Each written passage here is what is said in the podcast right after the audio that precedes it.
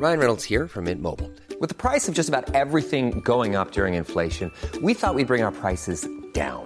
So to help us, we brought in a reverse auctioneer, which is apparently a thing.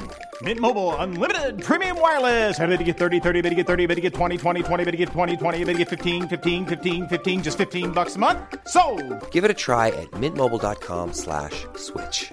$45 upfront for three months plus taxes and fees. Promo for new customers for limited time. Unlimited more than 40 gigabytes per month. Slows. Full terms at mintmobile.com.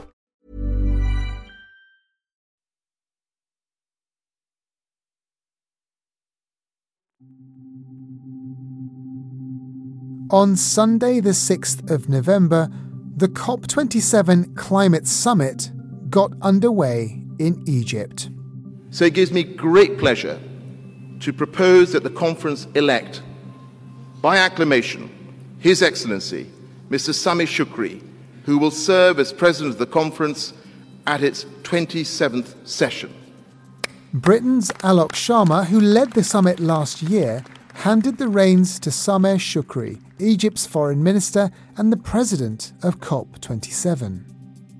It followed a long night of negotiations over what exactly would feature on the conference's agenda. I particularly welcome the agreement of the parties to include a new agenda item on funding arrangements to respond to loss and damage. Inclusion of this agenda reflects a sense of solidarity and empathy with the suffering of the victims of climate induced disasters. And to this end, we all owe a debt of gratitude to activists and civil society organizations who have persistently demanded a space to discuss funding for loss and damage and thus provided the impetus needed to bring this matter forward. While loss and damage funding might have been dominating headlines so far, Mr. Shukri also highlighted the importance of acting on previous pledges, such as funding to adapt to a warmer world. Could this week's meeting in Egypt finally make climate adaptation a global priority?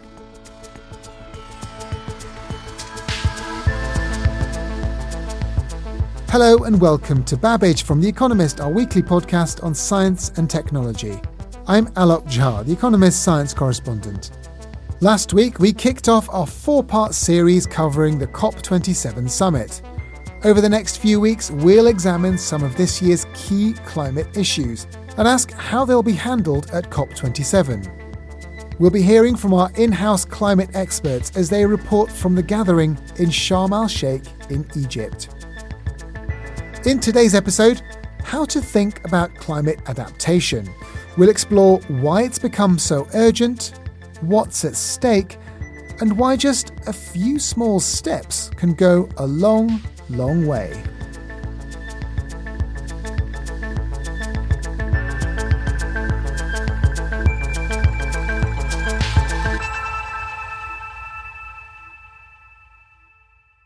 Joining me once again are Vijay Vaitheeswaran, The Economist's Global Energy and Innovation Editor, and Catherine Brahic, our Environment Editor. Vijay, Catherine, great to have you back with us. Lovely to be here. Great to be with you again. Vijay, I know you're at COP27 already. It only opened a couple of days ago, and I can hear it going on in the background in the room you're in. Um, what's the mood and atmosphere like? Give me some of your honest thoughts. Well, you know, it's um, 44,000 people registered, over 100 heads of state, although the American President Joe Biden will only come in a few days because of the elections going on. Uh, Rishi Sunak, the British Prime Minister, is here. And just for fun, Boris Johnson, the former Prime Minister, has turned up, poking his head up in unexpected places and saying you know, rather provocative things. And so it's a bit of a show, I must say. And the logistics are not that great. Long queues to get into the venues, inadequate coffee on supply. But the actual mood is actually mixed, I would say. On the official stage, we've had the Secretary General warning of a road to climate hell and very, very negative, even shrill warnings from other leaders on stage. But what I'm seeing and hearing on the ground is actually a lot more enthusiasm and interest in getting things done. Lots of side deals, a potential idea on, on carbon trading being put forward by the American negotiator John Kerry, working behind the scenes to get a coalition together on that. So I'm seeing sort of a behind the scenes and bottom up efforts going forward, even when there's quite a lot of haranguing from the stage and gloom on the top. Catherine, on Sunday, the actual agenda for COP27 was finalised. You know exactly what they'll be talking about. So, can you give me a rundown of what to expect? The main thing to come out of the agenda approval process this time was this agreement to discuss, and this is the actual text here, matters relating to the funding arrangements responding to loss and damage associated with the adverse effects of climate change, including a focus on addressing loss and damage. Now, those words, loss and damage, are the ones that we were all looking out for in the agenda, specifically loss and damage associated with words around finance or funding, because so we talked about this last week, but loss and damage is basically the cost of coping after, say, an extreme weather event has hit. It should be noted that the president of the COP immediately followed up and said that the outcomes of the item would not involve any talk of liability or compensation. So I think really it's one of those things where there's a lot of careful wording happening, but some definite positives to be taken away from the fact that there will be an official conversation about how to fund loss and damage. Vijay, you're at Sharm el Sheikh now. Tell me what's been catching your eye at COP27 in these early days. So the conference is skewed in such a way that the heads of state are right at the beginning.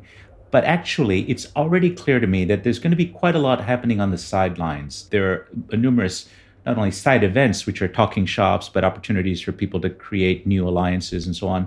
But announcements have been uh, ginned up and ready to come out. One of them for example, involves a, a, group of leading companies organized in part by America's State Department. I talked to Varun Sivaram, who is the U.S. climate envoy John Kerry's senior advisor, and he told me about some fresh news that's just broken about something called the First Movers Coalition. Here at COP, we just launched the latest expansion of the First Movers Coalition, President Biden's flagship public private partnership to address climate change through technology innovation. The First Movers Coalition brings the world's biggest companies together. We announced 65 today, like General Motors, uh, or United Airlines, or Apple, who have all made these unprecedented purchasing pledges, $12 billion worth, to bring new technologies into the market that are not yet ready for prime time. By making those pledges, by creating those early markets, we support innovators and investors who are ready to bring the next clean fuel for aviation or near zero carbon concrete and cement these technologies for the hardest to abate sectors where the energy transition really has not even started. Those sectors account for a third of global emissions, and we need to address them now. So these kinds of coalitions can actually play a powerful role in galvanizing action, in creating markets where there aren't markets yet. We saw this with drugs for neglected diseases of the developing world uh, with advanced market commitments. We've seen it in other areas. And the fact that it's now coming to clean energy, I think, is actually quite important because it helps create markets and could really kickstart the development of some innovations that otherwise wouldn't have a chance. Catherine, uh, now COP27 is also meant to be checking up on things like national emissions pledges, trying to make those things more ambitious. How much of that do you think we're going to see compared to discussions about things like adaptation and other financing? Uh, yeah, so a couple things there. One on pledges. At the end of COP26 in Glasgow last year, countries were found to have effectively not delivered enough for the 1.5 or even 2 degrees Paris target. And so they made a pact at the end of the summit to come back within 12 months, that's now, with better pledges. Now, that hasn't actually happened, not in any universal kind of way. There's, I think, at the minute, just over 20 fresh climate pledges that were delivered in the last 12 months. The flip side, though, is that this COP is really more being billed as the implementation COP. And so, what's needed now really is more concrete measures as to how these sometimes slightly nebulous promises to cut emissions are actually going to come to pass. Vijay, how does all of what Catherine's just said chime with the expectations of the people you've been speaking to at COP so far? Yeah, I think that's um, absolutely right. The implementation COP, I think, is uh, the focus, but there's a second focus we haven't talked about yet, and that is it's also seen as the Africa COP, uh, which is a shorthand for the hosts, of course, and the location uh, being in Africa, but also the issues that are important to the developing world, especially sub Saharan Africa. So I've been asking a number of people about their expectations for this COP. One answer that particularly struck a chord was from Mark Suzman. He's the boss of the Bill and Melinda Gates Foundation. My hope, which may turn into an expectation, is that this will be the COP that finally sees climate adaptation raised to a position of parity with climate mitigation as a challenge that needs to be tackled not as an either or, but as something that is pressing right now because it is affecting literally hundreds of millions of people around the world as we speak, from floods in Pakistan to the droughts in the Horn of Africa. And to date, there has been lots and lots of talk, some limited action, but not remotely the kind of activities that we think are necessary. I think on this particular stage, it's going to be much more of how are we going to make progress towards the goals and how do we get some stuff done in practical ways. Vijay, Catherine, thank you both very much.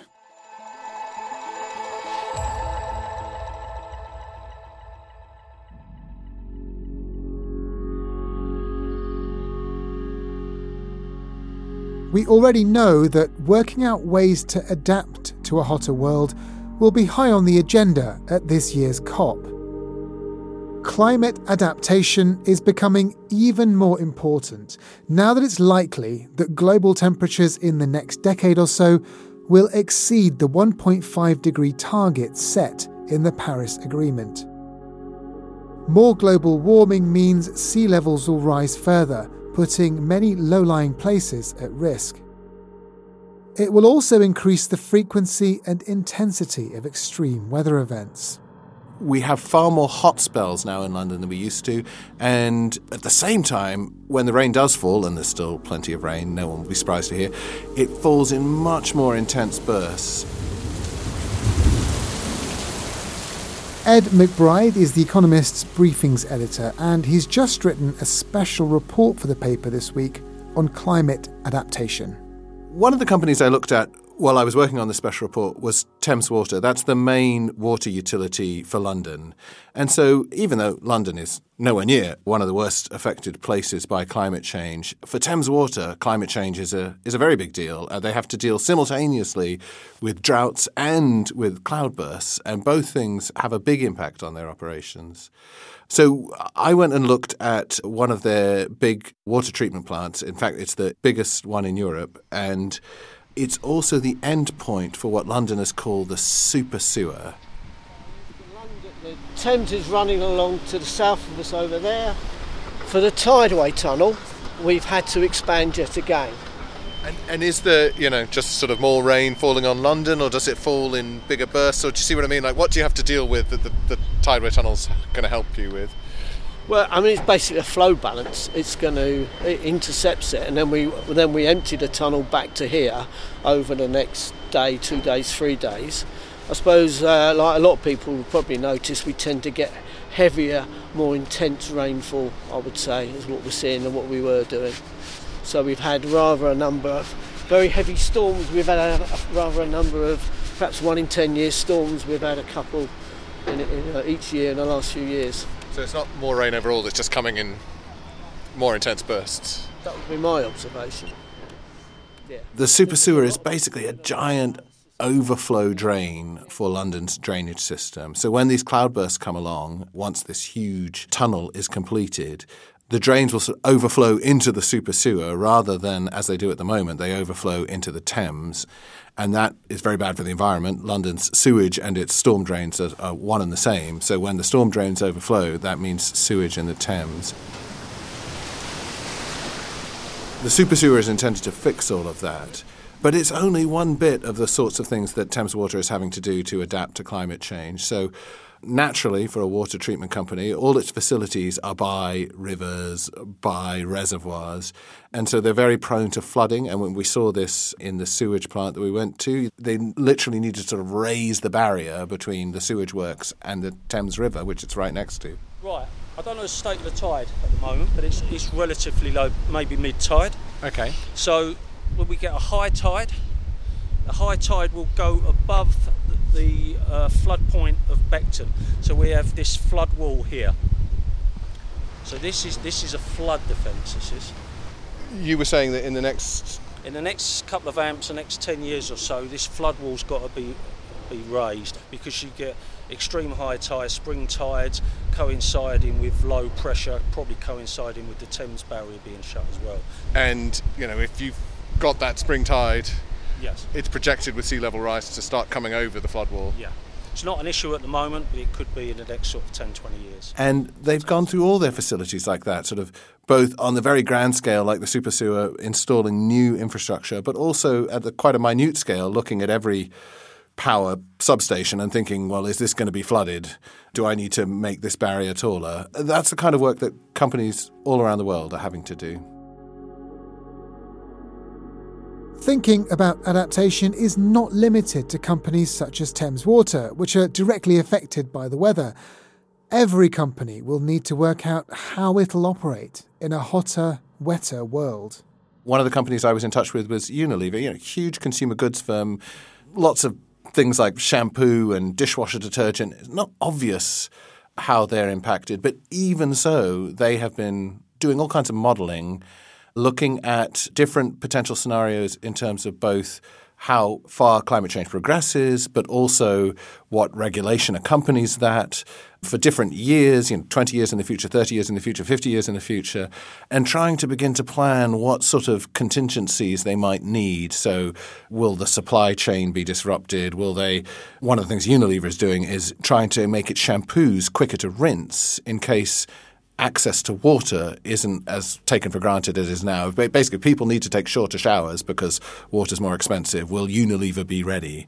That kind of really quite detailed planning is happening across the board in big multinational companies like that.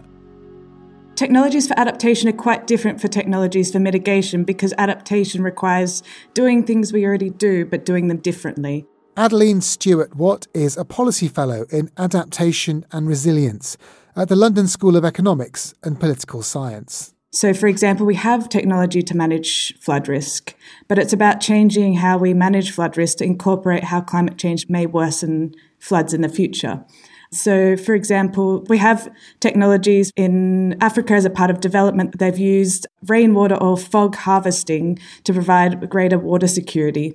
So, fog harvesting basically, they're nets that are hung up at higher altitudes that can capture water in this area, and then the moisture flows into a storage facility. So, these are things that we already have existing. It's just about implementing them in, in new areas that might not have water insecurity previously. But another example would be uh, drought resilient agriculture. Some of the technologies in designing more agriculture that is drought resilient we've been working on for decades, but it's about redesigning agriculture so it's going to be even more resilient to the future climate impacts that we're facing. There are plenty of challenges to implementing these kinds of adaptation projects, especially in poorer countries. The Economist's Ed McBride travelled to one of the hottest places on the planet, which is getting even hotter because of climate change. Iraq is suffering very clearly, or at least the part of Iraq I went to, southern Iraq, the city of Basra and the area around, from very sharply rising temperatures. Something like two and a half degrees centigrade over the past few decades of average increase. And that's had a clear effect on agriculture in the region in particular. You can imagine. So I, I went and visited a couple of date farmers and it was always a sort of hot desert spot. And growing date palms is possible only because there's fresh water available. That has, for millennia, provided water for palm plantations like the ones I visited. But the ones in southern Iraq are in really bad shape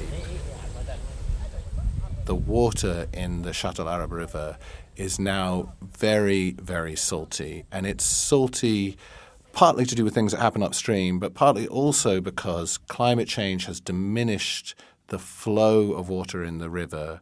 And that means that salt water from the Persian Gulf, just 40 kilometers away, at least at the point that I visited, begins to seep upstream. And so if you're a date palmer and you're watering your palms, you can't use the water in the river anymore. And that's what all these farmers relied on. I went during the course of my reporting to this date palm plantation, or I should say, former date palm plantation. In the 1970s, the trees were so thick here that you couldn't see the sun. And now, all you can see are stumps, and the uh, vegetation is all dry I can hear it crunching beneath my feet, and at every step I take, the dust jumps up. And it's not just dust, in fact, it's also salt. This farmer who I visited, his name was Abu Ayman, and he used to make his entire living from this palm plantation. He also had a few fruit trees on the same land. All the palms and all the fruit trees are now dead. The only thing that gave a hint that this used to be a farm were these stumps, not even really stumps. If you can imagine a palm tree with the top lopped off, so these sort of headless trunks, of which there were hundreds, just listing at odd angles under the baking sun in this otherwise completely deserted, completely dry, barren landscape. And that's his entire livelihood gone. He's obviously had to find other work since the land won't sustain him anymore. So he now works as a night watchman at a local government office. He, he couldn't find any other work, and he, critically, he couldn't find any way to revive his farm. But Ed also met another farmer in the area. Crucially, his prospects looked very different. His name was Muhammad Ubaid, and he is actually a cousin of Abu Ayman's and his farm is very close by to Abu Ayman's former farm. Now I'm in a new date palm plantation about two kilometers up the road from the ruined one belonging to Abu Ayman. It's completely different here. You can hear bird song. It feels about 10 degrees cooler. And uh, the palms are looking healthy. Critically, it's in a slightly different location, right on the banks of the Shatt al Arab River. So, whereas Abu Ayman's farm was dependent not just on water from the Shatt al Arab, but on irrigation channels that carried the water from Shatt al Arab. Mr. Ubaid's farm is literally on the banks of the river, and that was a critical difference because when there's been rain upstream, you know, whenever there's a lot of water coming down through the river system, it sort of flushes out the salt, and so the water can be a bit fresher at those times. And this has made all the difference to Muhammad Ubaid. He can tell when the water's fresher because he can literally take a sip of the river. And, and he showed me, he bent over and, you know, scooped up a bit and said, no, you know, today it's no good for irrigation he suffered a similar disaster to Abu Ayman. All his palm trees were killed from the salty water. But having worked out what had happened, he was then able to fix things because he could tell when the water wasn't that salty. And so he planted new palms and just waited to water them until the water wasn't too salty. And of course, if it went too long and, and he really needed to water the trees, but the water was still too salty, he knew so he could then get trucks to deliver water. Obviously, a bit of an expense, but a way to tide him over through those dry patches. This, Abu Ayman says, is what the whole area used to be like just 20, 25 years ago. The two farmers epitomise the way in which people in poor countries are struggling with even low tech versions of adaptation. The only reason that Muhammad Ubaid ended up better off than Abu Ayman, well, there's two reasons. You know, the first is the luck that Muhammad Ubaid has his land right by the river. So he wasn't dependent on the irrigation canals. He wasn't dependent, in effect, on the very poorly run government of Iraq. There's been a kind of complete breakdown in government over the decades because of war and invasion and so on. So Abu Ayman was relying on that broken down government to provide clear, usable irrigation water, and the government didn't. Whereas Muhammad Ubaid can just get his water from the river. He doesn't need to rely on anyone to put the right water in the irrigation canals. But then the second thing that distinguishes them is that Muhammad Ubaid had a little bit of money to spend. So when his palm trees first died because of the salty water, he was able to clear the land and he could afford to buy new saplings and plant those. And also, when the water's too salty in the river and he needs to water his trees, he can afford to hire a tanker to come along and bring usable water to water the palms. It's not huge sums of money involved, but it just happens that Muhammad Ubaid owns a shop in the nearby town, and so he makes a little money from his shop, and he could he could plow that money back into his palm plantation. Abu Ayman doesn't have any access to capital like that. A small amount of money spent in the right places can go a long way. The United Nations estimates that developing countries need about $70 billion per year to cover the cost of adaptation. And we're likely to see this increase fourfold by 2030, so that's just less than 10 years away. That's Adeline Stuart-Watt again. And why this might seem quite like a large amount, it's actually much less than the world spends per year on fossil fuel subsidies. What's important to remember about this cost of adaptation is that it's also an investment. And we know that for every dollar that we spend on adaptation, on average, saves about $5 in losses and damages in the future. And these savings ratios are much higher for things like early warning systems. Perhaps the most thorny question of all is who exactly should pay? There's global consensus that developed countries should help finance adaptation and help channel finance through existing multilateral development banks and the private sector. And this is part of the UN climate negotiations. So at the moment, developing countries have committed to doubling adaptation finance to 40 billion per year. But unfortunately, what we're seeing is that this is still only half is what's needed, and that developed countries haven't delivered on their climate finance commitments for, for several years now. This is a very worrying trend, especially since we know that the world is on a trajectory to hit 2.5 degrees of warming, and we're more likely to see vulnerable countries suffering the severe and irreversible impacts, and they're going to need more support for adaptation. So there is an adaptation gap that we're seeing, and we're going to need to look to developed countries to help fill that and the private sector if possible. It's worth saying that most adaptation projects also include some additional benefits beyond guarding people against climate change. Here's Ed McBride. I think one of the best ways to think about adaptation is really as kind of development work. That, yes, you are making people better able to withstand climate change, but really you're making them better able to withstand climate change because they're better off in general. And all the adaptation work especially for the poorest recipients, has that, that double benefit effect. With extreme weather events increasing, adapting to a changing climate is only becoming more urgent. There'll be famines, there'll be droughts, there'll be natural disasters. You know, at the very least, the rich world will see all kinds of horrible events unfold on TV screens, and governments will feel pressure to respond with aid. But also, you know, the impacts on the rich world will be more than the sort of moral embarrassment of all of this.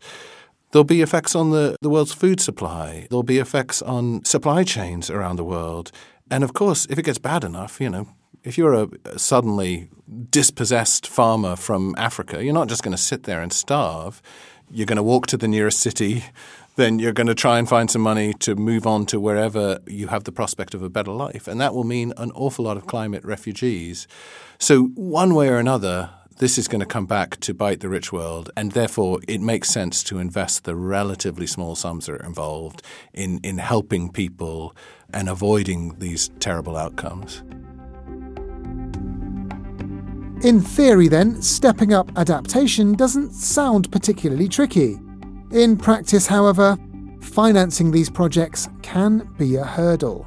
Will COP27 provide any answers? That's coming up.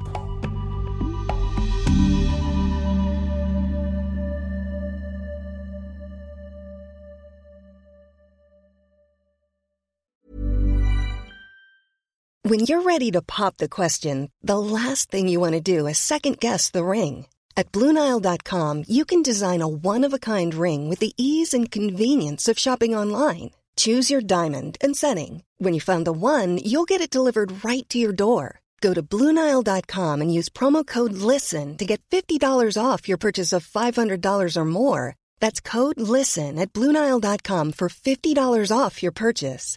Bluenile.com code LISTEN.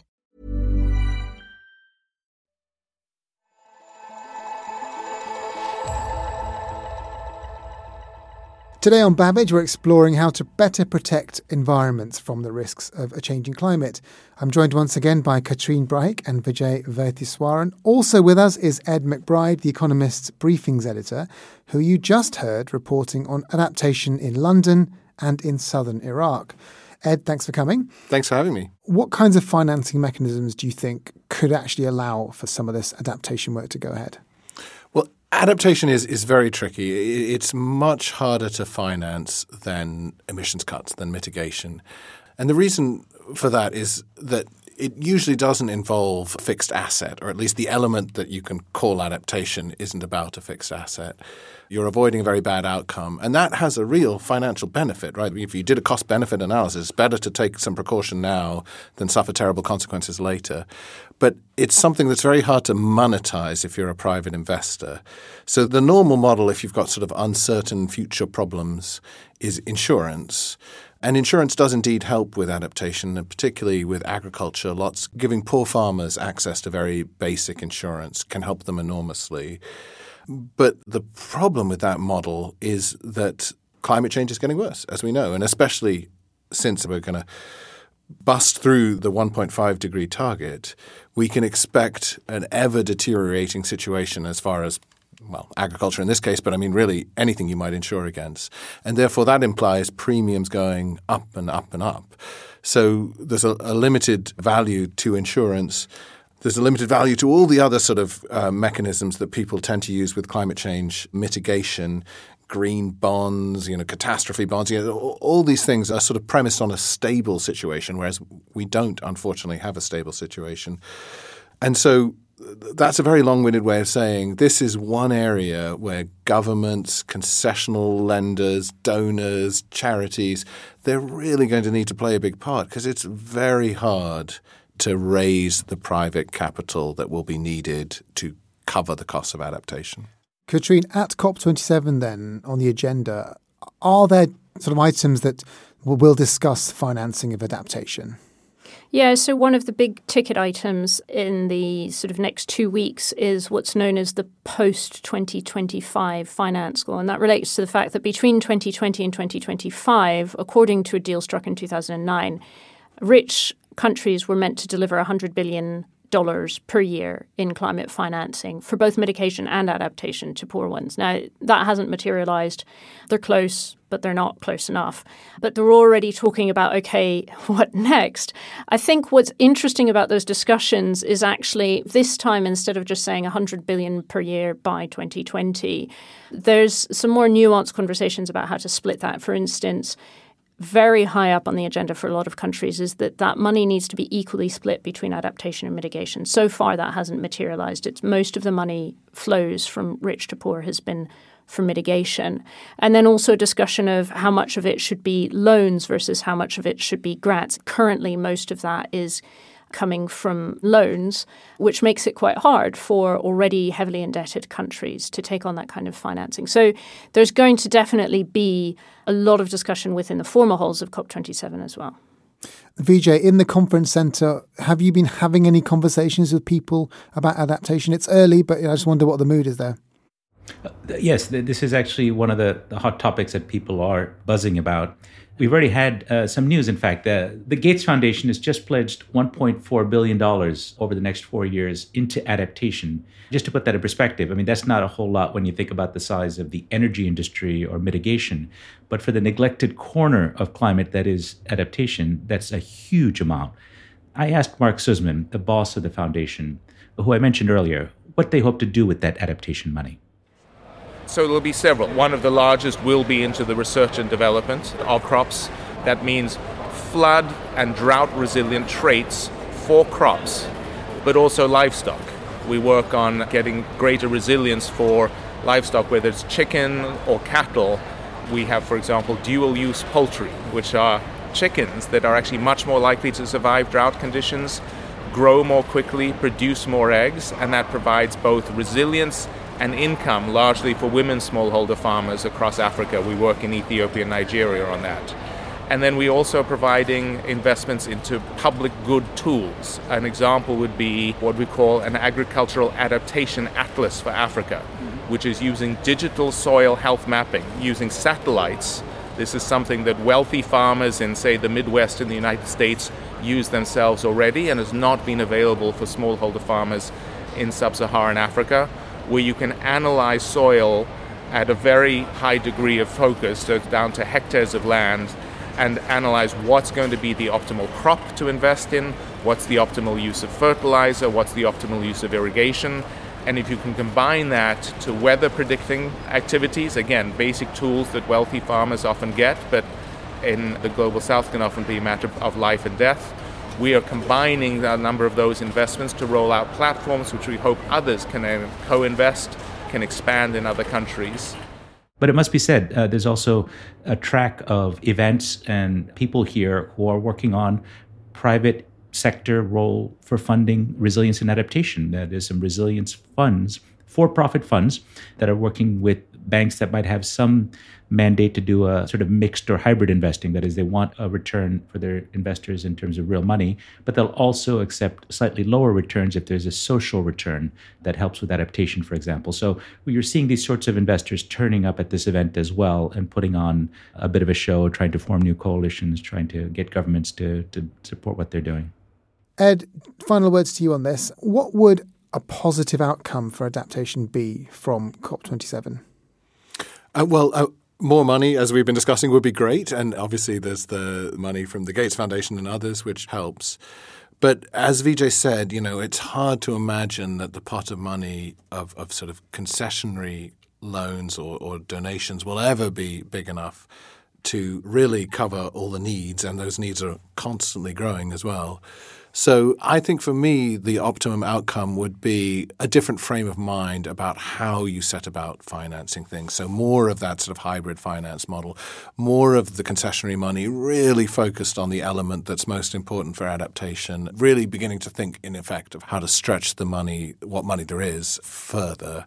That's, I think, the most important idea to get across. So like a mind shift change more than anything else. Well, a sort of a miser shift, right? I mean, you have to you have to find a way to get the most bang for your buck, and and given how short money is, you know that is just absolutely imperative. All right, Ed, thank you very much for all of that. But before I let you go, aside from your special report on adaptation this week, have you been reading anything else in The Economist that you've really enjoyed? Well, uh, you know, since we're all focused on climate, I'm actually going to cheat. I'm going to mention two climate related pieces in the current issue, which struck me as almost two sides of the same coin. So there's a, a wonderful piece in Finance and Economics that talks about just how bad the winter could still get in Europe. And the second piece I wanted to mention was one about energy provision in uh, sub Saharan Africa, how half of the population of sub Saharan Africa has no access to electricity at the moment at all. And whilst we spend all our time worrying about emissions cuts, rightly, we also have to balance that with some sense of how we're going to provide the energy that people expect, or in the case of sub Saharan Africa, deserve. And, you know, you can't think about one problem without the other. So I, I would really recommend those two pieces now you can read about all of that in The Economist. Go to economist.com slash podcast offer for your best introductory subscription rate. Ed, thank you very much for joining us. Thanks.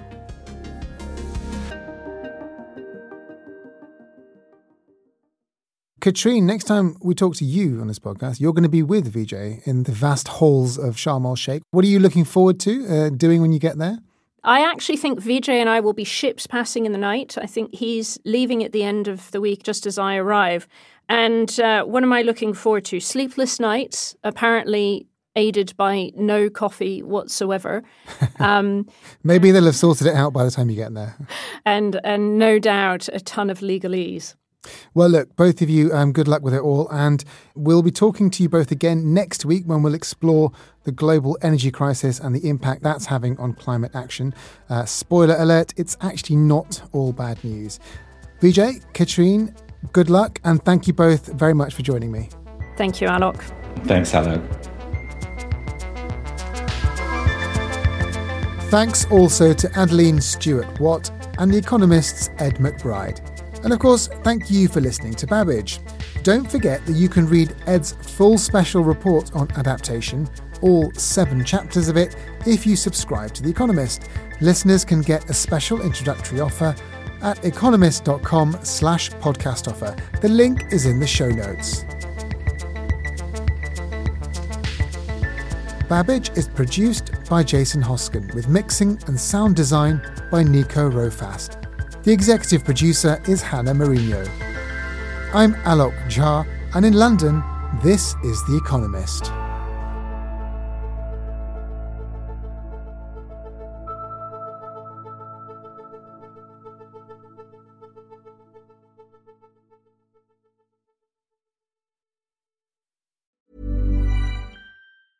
Small details are big surfaces. Tight corners are odd shapes.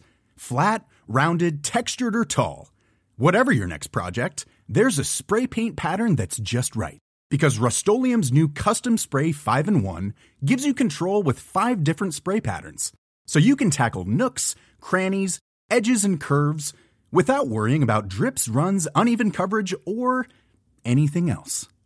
Custom Spray 5 in 1 only from Rust-Oleum.